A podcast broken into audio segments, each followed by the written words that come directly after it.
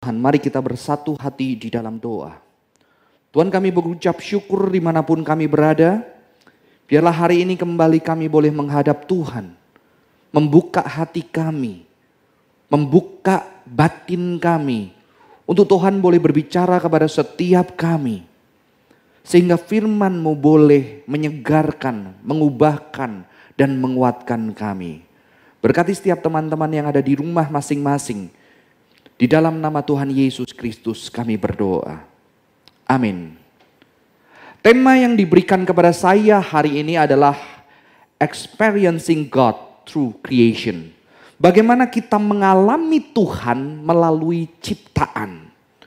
Teman-teman ada sebuah spiritualitas di dalam tradisi kekristenan dan secara tepat tradisi Katolik yang disebut sebagai Ignatian spirituality, ya Ignatian spirituality adalah spiritualitas yang dimulai atau ditelurkan atau diawali oleh seorang pemikir yang bernama Ignatius Loyola.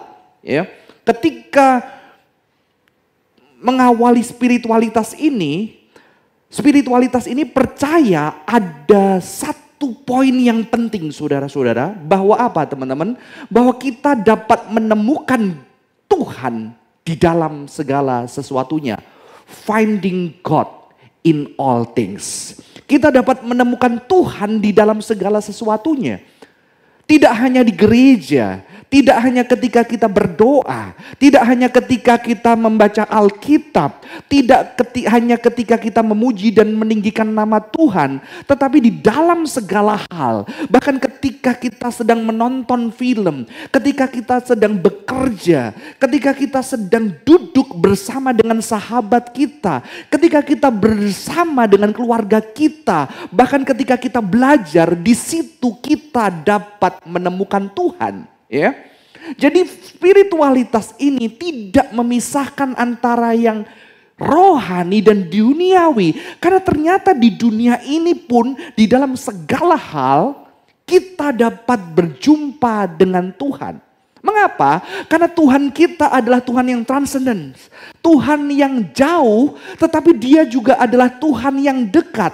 Tuhan yang immanent.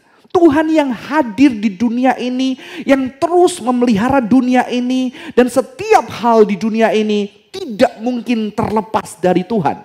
Ya, sehingga ada satu cerita yang sangat unik di dalam tradisi spiritualitas ini. Ada seorang biarawan ditanya oleh seseorang, bagaimana kamu? Ketika dia sedang memain biliar, sedang bermain biliar, temannya bertanya kepada dia, apa yang kamu lakukan ketika di dalam beberapa menit lagi kamu akan mati? Kamu sekarang sedang memain bermain biliar. Apa yang kamu lakukan ketika di dalam beberapa menit lagi kamu akan mati? Dan luar biasanya biarawan ini menjawab, ya, I would go on playing billiards.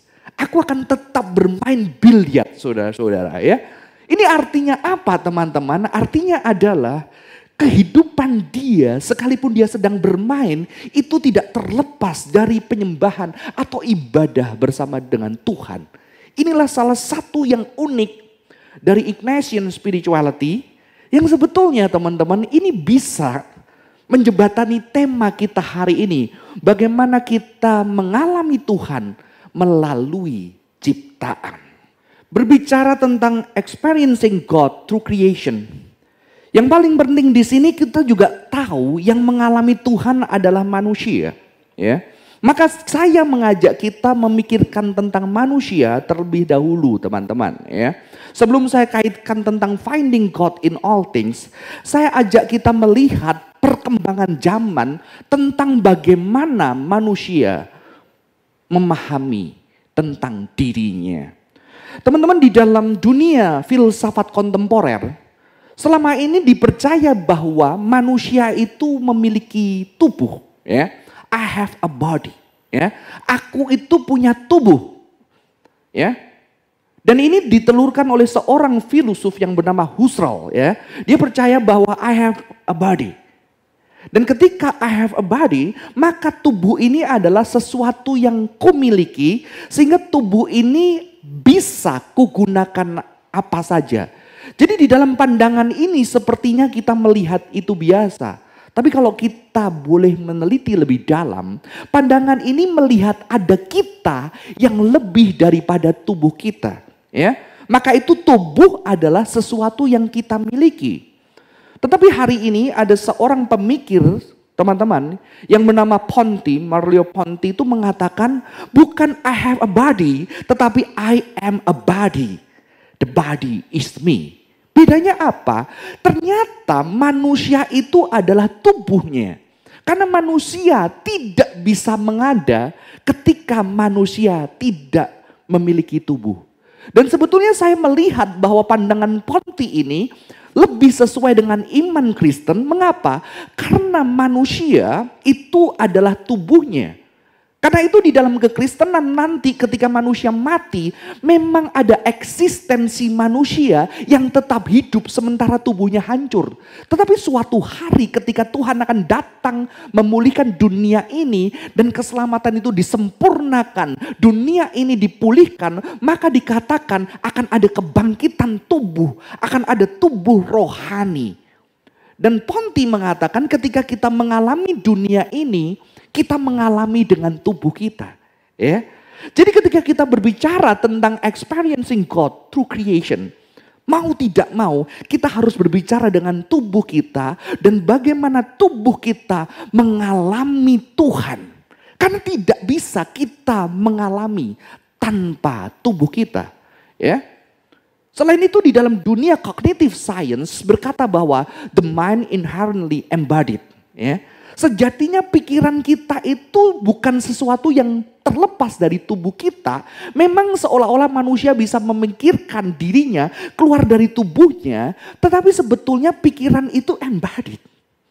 Maka apa teman-teman? Ketika kita takut, biasanya sebelum kita takut sesuatu, kita punya pengalaman yang nyata dengan ketakutan kita.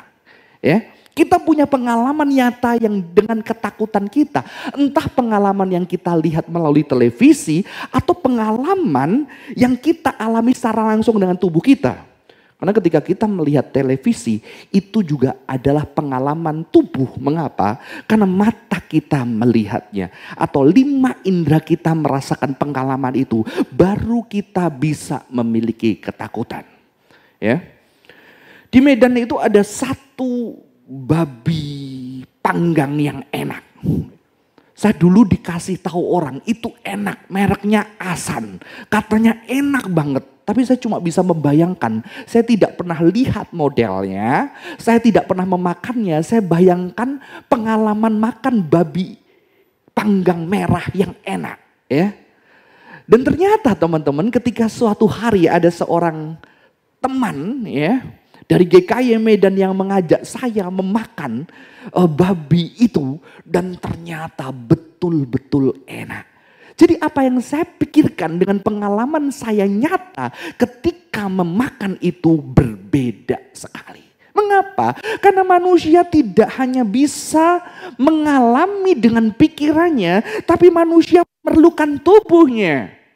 Maka kita banyak dengar cerita ada banyak penyanyi yang bagus menyanyikan lagu cinta, tekniknya hebat, suaranya indah, nadanya tepat, tidak ada fals sama sekali. Tetapi terkadang ada orang yang tidak puas. Mengapa? Karena sepertinya dia belum pernah mengalami pengalaman cinta.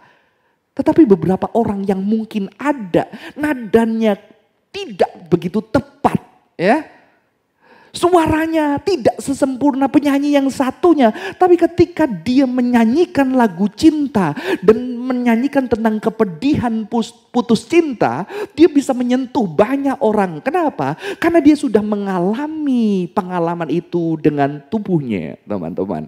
Maka berbicara tentang experience God through creation. Kita berbicara tentang manusia dan tubuhnya. Karena tidak bisa tidak pengalaman itu berbicara tentang tubuh kita. Maka tidak heran bahwa sebetulnya teman-teman, kekristenan ketika mengajarkan tentang perjumpaan dengan Yesus, ya, Ayat firman Tuhan mengatakan ketika firman Tuhan yang tidak kelihatan itu mau menjumpai manusia. Kita tahu firman Tuhan inilah yang menciptakan manusia. Yang membuat manusia itu ada. Dan kita berbicara manusia berarti manusia yang juga bertubuh. Tapi ternyata ketika menjumpai manusia. Firman Tuhan ini harus menjadi manusia. Yohanes 1 ayat 14 mengatakan, firman itu telah menjadi manusia dan diam di antara kita. Untuk apa? Untuk kita bisa berjumpa secara langsung. Untuk murid-murid Yesus bisa berjumpa secara langsung. Tuhan atau Sang Firman Pencipta itu menjadi manusia bertubuh. Mengapa? Karena manusia tidak bisa mengalami sesuatu di luar tubuhnya, teman-teman. Ya. Tapi bagaimana dengan kita? Kita sering mengatakan, itu kan murid-murid 2000 tahun yang lalu. Mereka bisa merasakan kehadiran Kristus, teman-teman. Ya, bagaimana dengan kita? Alkitab juga menyatakan bahwa gereja adalah tubuh Kristus. Tubuhmu adalah bait roh kudus. Tubuhmu adalah rumah Tuhan. Gereja adalah tubuh Kristus. Maka bagaimana orang-orang bisa mengalami perjumpaan dengan Tuhan? Dia bisa mengalami perjumpaan dengan Tuhan melalui tubuh kita. Bukan kita Tuhan, tidak. Karena kita gereja adalah tubuh Kristus. Mereka bisa merasakan cinta Kristus dari apa? Cinta sebagai teman-teman Anda. Orang yang percaya Yesus bisa mencintai sahabat-sahabat Anda di sekolah. Bisa mencintai orang tua Anda. Orang tua bisa mencintai anak-anaknya. Dan di situlah dengan pengalaman tubuh seseorang bisa mengalami pencipta. Jadi di sini kita melihat pentingnya tubuh di dalam kekristenan. Tapi sayangnya di dalam pelajaran-pelajaran banyak kerap kali ya kita diajarkan dengan pengetahuan. Mengasihi itu harusnya begini. Mengasihi itu seperti kisah Yesus. Mengerestai, mengasihi itu seperti ini. Itu baik saudara-saudara. Tetapi terkadang bagaimana menghadirkan kasih itu secara nyata di dalam keluarga kita, di dalam persahabatan kita, di dalam relasi kita dengan orang tua, di dalam relasi orang tua dengan anak, melalui tubuhnya. Inilah yang sangat penting dan sering kali dilupakan di dalam kekristenan. Dan kita tahu, kita juga ciptaan.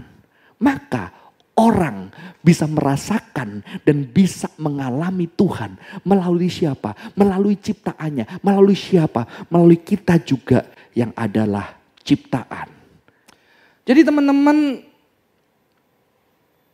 kita bisa mengalami Tuhan melalui ciptaan.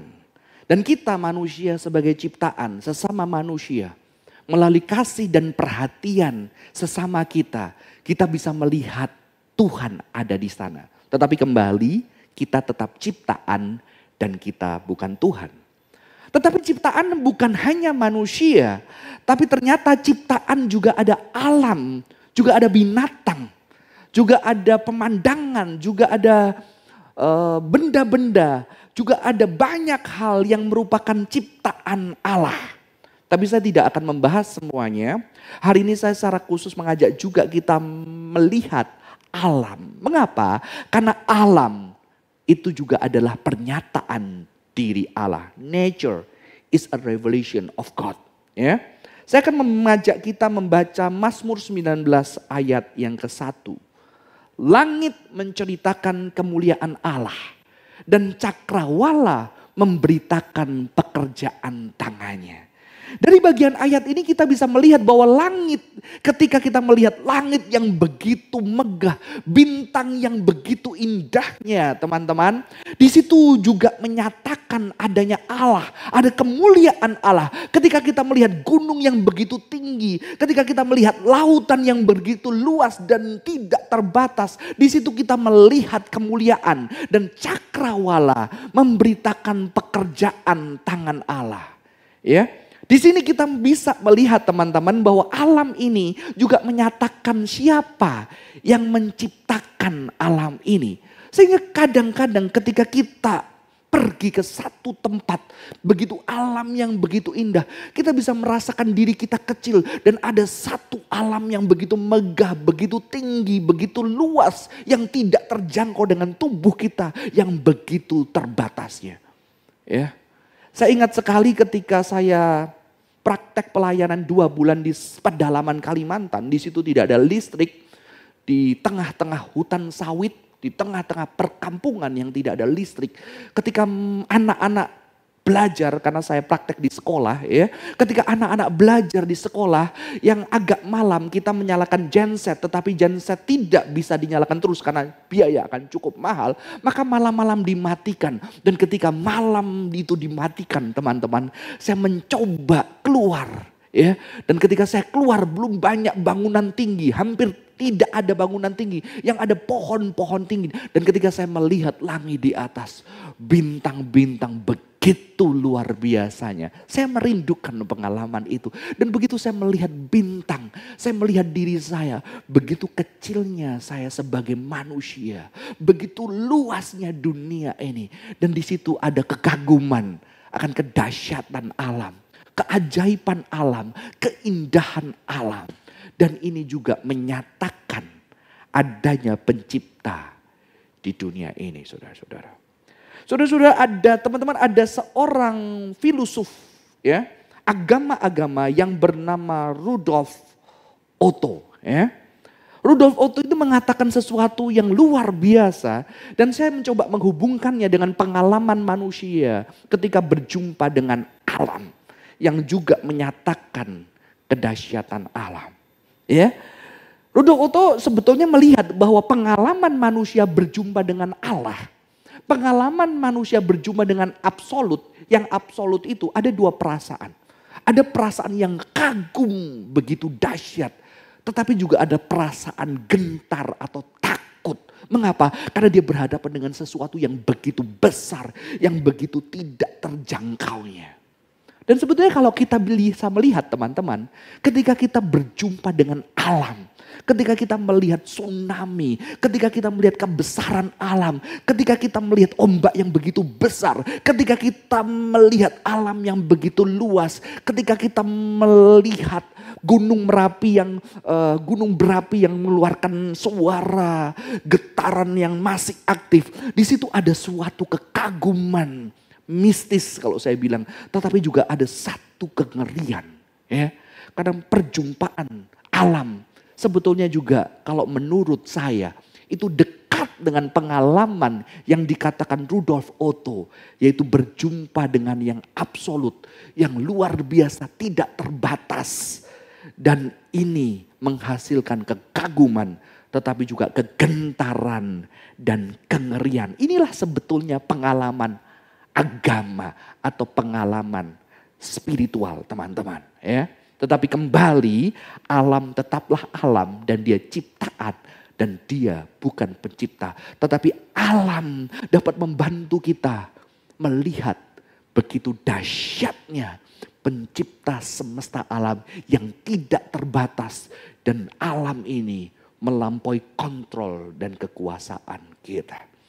Teman-teman kalau beberapa tahun lalu menonton sebuah film ya, ada Life of Pi. Dan ketika Pi ini di atas koci yang kecil di tengah samudra yang luas bersama dengan Richard Parker yaitu uh, harimau yang terselamatkan. Seluruh keluarga itu Pi itu meninggal karena badai yang mengaramkan kapal bersama dengan orang-orang yang dicintai. Dan ketika dia berjumpa dengan badai di tengah-tengah lautan ini dan dia berdiri dan dia berteriak, di situ ada pengalaman yang menggentarkan, juga ada pengalaman yang kekaguman dan dia bercakap-cakap dengan Allah di dalam sin ini. Ya. Dan inilah yang saya katakan bahwa perjumpaan dengan alam ada kegaguman dan juga ada kegentaran teman-teman. Alam bukan hanya mengentarkan, alam juga bukan hanya membuat kita kagum. Hari-hari ini di dalam dunia ilmiah, mereka menemukan bahwa nature is healing. Ternyata di dalam alam itu ada anugerah yang namanya kesembuhan. Teman-teman Stanford University ya mencoba melihat otak manusia dan mereka melihat bahwa nature stimulates the same area of the brain as does food, sex, and money. Jadi ternyata alam ini menstimulasi bagian otak manusia seperti ketika manusia itu makan yang enak ketika manusia itu berhubungan seks atau manusia itu mendapatkan uang yang banyak ya. Jadi ternyata alam ini sangat mahal. Mengapa? Karena otak kita distimulasi dengan alam dan kita tahu alam ini diciptakan oleh Tuhan yang begitu dahsyat, yang begitu indah, yang begitu ajaib, yang begitu tidak terbatas dan alam ini sejatinya anugerah bagi manusia. Hari-hari ini banyak orang mulai sadar akan pentingnya alam di dalam kehidupan manusia. Maka seruan-seruan untuk uh, peduli akan climate change, seruan-seruan untuk peduli kepada alam ini, memelihara alam ini, memelihara laut, memelihara hutan, memelihara ekosistem saudara-saudara, itu mulai muncul dan diteriakkan. Dan juga ilmu pengetahuan membuktikan bahwa alam ini dapat menyembuhkan PTSD, post traumatic stress disorder, dapat menyembuhkan depression, addiction, autism, pain, anxiety, stress, attention disorder, ya, dapat membantu orang yang sakit dari uh, pembedahan itu cepat sembuh, dapat menyembuhkan penyakit dan luka-luka, teman-teman, ya. Ini adalah kedahsyatan dari alam. Bahwa ternyata alam yang dianugerahkan Tuhan itu juga menyembuhkan. Maka kita juga tahu banyak obat-obatan yang diciptakan melalui alam, tanaman-tanaman herbal. Karena ternyata ketika manusia diciptakan di dunia ini, manusia tidak diciptakan sendirian. Ada manusia lain yang ciptaan yang lain yang melaluinya. Seseorang bisa merasa dicintai, seseorang bisa merasakan kehadiran Allah, kehadiran orang-orang yang peduli, tetapi juga ada alam yang siap menyembuhkan manusia. Alam yang juga membuat manusia sadar bahwa dirinya terbatas. Alam yang juga mengajarkan manusia apa itu keindahan. Alam yang mengajarkan manusia itu apa kebesaran dan tidak terbatasan saudara-saudara. Jadi ada healing in nature saudara-saudara. Ya. Saya akan lanjutkan lagi tetapi nature itu bukan Allah. Nature is not God. Ya. Tadi saya katakan orang bisa mengalami Tuhan melalui gereja kita, tubuh kita, menghadirkan Tuhan di keluarga kita, di pertemanan kita, ya. Tetapi orang juga bisa merasakan Tuhan melalui alam, berjumpa dengan Tuhan. Tetapi kembali kita bukan Tuhan. Alam bukan Tuhan. Nature is not God. Ya. Saya mengutip uh, dia, dia Diana Butler Bass, seorang penulis yang saya cukup suka, sangat suka ya. Dia membahas tentang cakrawala atau horizon ya. Dan dia mengatakan ini, tadi Alkitab mengatakan cakrawala menceritakan pekerjaan tangan Tuhan. Diana Butler Bass mengatakan begini, There is another location where earth and sky touch at the horizon. The, the horizon is strange. It is the line where heaven and ground touch, but it moves when you are approach it. Jadi dia mengatakan ada perjumpaan antara bumi dan langit. Perjumpaan itu terjadi di namanya horizon ya. Dan ketika atau cakrawala dan cakrawali ini sangat aneh dan sangat ajaib. Mengapa? Karena ketika engkau mengejar dan berlari ke arah cakrawala dia pergi. Ini sesuatu yang luar biasa. Ini melambangkan apa? Tadi kita melihat Tuhan kita adalah Tuhan yang transenden dan Tuhan yang imanen ya. Transenden dan imanen jadi Tuhan yang jauh tetapi Tuhan yang dekat maka cakrawala ini mengajarkan apa? Ada Tuhan yang jauh tapi yang dekat. Sehingga apa? Ketika kita merasa pengenal Tuhan, pengenalan kita akan Tuhan tetap jauh. Karena seperti mengejar cakrawala ini, ketika kita mengejar cakrawala ini, dia tidak bisa kita pahami. Dia pergi dari kita. Inilah Allah yang tetap meninggalkan misteri ketika kita berjumpa dengannya. Jadi nature is not God. Teman-teman, apa pentingnya kita belajar experiencing God through creation? Ya, saya tadi mengatakan kita creation, orang bisa merasakan Tuhan melalui kita. Tetapi juga alam ini, orang bisa mengalami Tuhan melalui alam ini. Ya. Seorang teman di pemuda di Sing, ketika beberapa bulan yang lalu dia cukup penat. Karena bekerja di rumah, makan di rumah, persekutuan di rumah, ibadah di rumah, semua di rumah. Dan saya menganjurkan kalau bisa kamu jangan terus di kamar. Kamu perlu keluar untuk jalan kaki, coba rasakan alam sekitar supaya jiwa kamu lebih tenang, teman-teman. Karena saya mempraktekkan itu, teman-teman. Dan ternyata dia tidak jalan, tetapi justru dia mempunyai hobi baru, yaitu bersepeda. Ya. Dan ketika dia bersepeda dan saya melihat postingan-postingan di Instagram itu terlihat lebih cerah, lebih bahagia dan saya bilang it's good dan beberapa waktu lalu teman ini ngomong sama saya, saya takut kok ini jadi pelarian. Loh, kenapa? Karena ketika kamu bersepeda, kamu itu sedang menikmati alam. Beda nggak sepeda tempat tertentu dengan tempat tertentu? Beda. Waktu di daerah alam sutra itu sejuk banget. Di daerah sini itu lebih sejuk lagi. Begitu teman-teman. Ya. Wah, dan kenapa kamu berpikir itu pelarian? Dan kamu bersepeda bersama dengan teman kamu. Di situ kamu hadir, di situ kamu tertawa, di situ kamu menjadi berkat. Dan kamu menikmati alam sekitar begitu indahnya. Ya, begitu indahnya. Dan kamu bisa segar memuliakan nama Tuhan, kamu bisa pulang bekerja dengan lebih baik lagi. Dengan jiwa yang lebih sehat. Mengapa itu dipikirkan sebagai pelarian?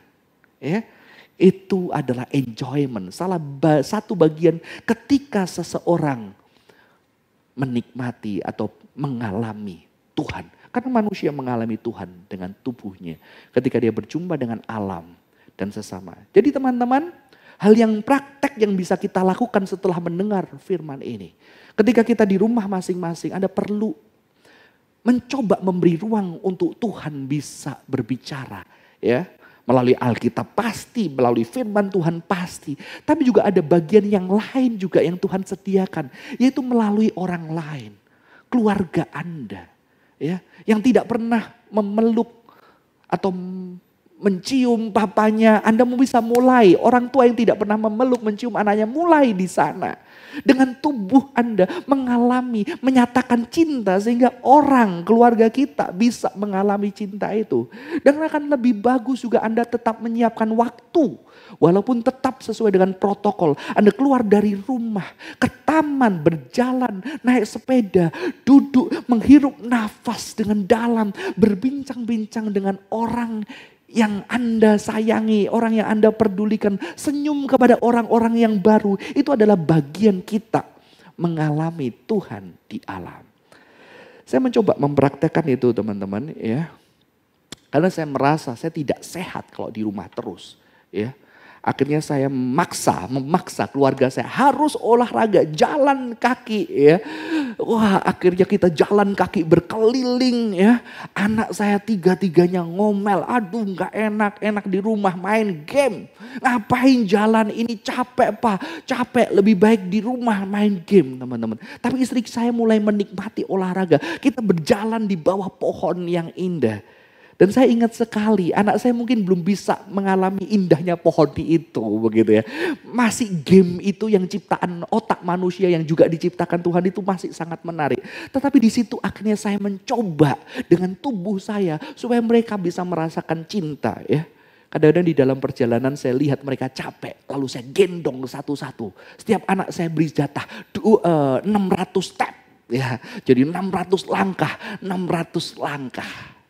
Saya punya anak yang besar teman-teman ya namanya Ioana. Ketika saya mulai gendong adiknya, yang nomor dua karena mereka yang dua-duanya masih tidak terlalu berat. Ioana ini tidak terlalu bersemangat ya, karena dia tahu dia udah berat. Dia nggak mau bebanin papanya. Tapi di situ saya, ayo, ayo. Wah, dan ketika saya gendong, wah dia tersenyum dengan bahagia. Dan di sini saya mengatakan, biarlah saya mengukirkan cinta itu melalui tubuh saya ke tubuh dia, ke hatinya. Dan kita melakukan itu di alam. Dan kita tertawa bahagia. Dan saya bersyukur sekali pengalaman itu. Jadi sekarang kalau kita jalan saya selalu mempersiapkan diri menggendong anak saya. Karena itu juga fitness gratis teman-teman. Nggak perlu bayar tapi menghasilkan cinta begitu ya. Dan ketika saya gendong dia ngomong, aku tuh lupa lupa. Waktu kecil itu digendong-gendong papa aku udah lupa. Tapi sekarang aku mengingat bagaimana. Teman-teman apa yang kita tinggalkan buat orang lain? uang, harta bisa hilang. Tapi ketika kita menghadirkan cinta dengan tubuh kita, yang adalah Tuhan, ciptaan Tuhan yang indah. Ketika kita saling memeluk, menggendong, mencium orang yang kita kasih, itu terus bebekas sampai akhir hidupnya. Dan itu tidak mungkin bisa diambil orang lain. Ya, Maka saya menulis ini di Instagram story saya. Tubuh adalah tanda keterbatasan manusia, terikat ruang dan waktu. Tetapi juga esensi kemanusiaan yang melaluinya cinta yang melintasi ruang dan waktu diukirkan. Memori yang menubuh itulah kasih yang kita ukirkan di tubuh pribadi-pribadi yang kita cintai. Dan itu semakin lengkap ketika kita melakukannya, ketika kita menyatakan kasih kita di tengah alam yang indah, di tengah hawa yang sejuk. Mari kita praktekkan di rumah kita masing-masing. Tuhan Yesus memberkati. Mari teman-teman kita berdoa. Tuhan terima kasih untuk anugerah tubuhmu di dalam kehidupan kami. Kau menciptakan kami dengan tubuh yang begitu luar biasa. Memang tubuh kami terbatas, tetapi ternyata tubuh kami bisa mengukir cinta di tubuh orang-orang kami, sahabat kami, keluarga kami dengan tidak terbatas, melintasi ruang dan waktu. Dan kami bersyukur engkau pencipta semesta alam juga datang ke dunia ini dengan bertumbuh untuk menjumpai manusia secara nyata. Karena manusia tidak bisa mengalami di luar tubuhnya. Dan kami juga bersyukur untuk setiap alam yang kau sediakan alam yang mungkin diciptakan orang-orang yang cerdas, menanam tumbuhan-tumbuhan yang baik, sehingga kami juga bisa menikmati di komplek rumah kami masing-masing. Tetapi juga alam liar yang tidak terpelihara, terawat sepertinya, tetapi terus tumbuh yang bisa menyegarkan kami. Lautan pegunungan yang menambahkan sukacita kami. Dan kami bisa melihat kedahsyatan, keajaiban, keindahan, bahkan kegentaran dan ketakutan dari kasih Tuhan. Biarlah kami boleh menghargai semua ini. Dan biarlah kasihmu ada bagi setiap anak-anakmu di mana pun mereka berada. Di dalam nama Tuhan Yesus kami berdoa. Amin. Tuhan Yesus memberkati.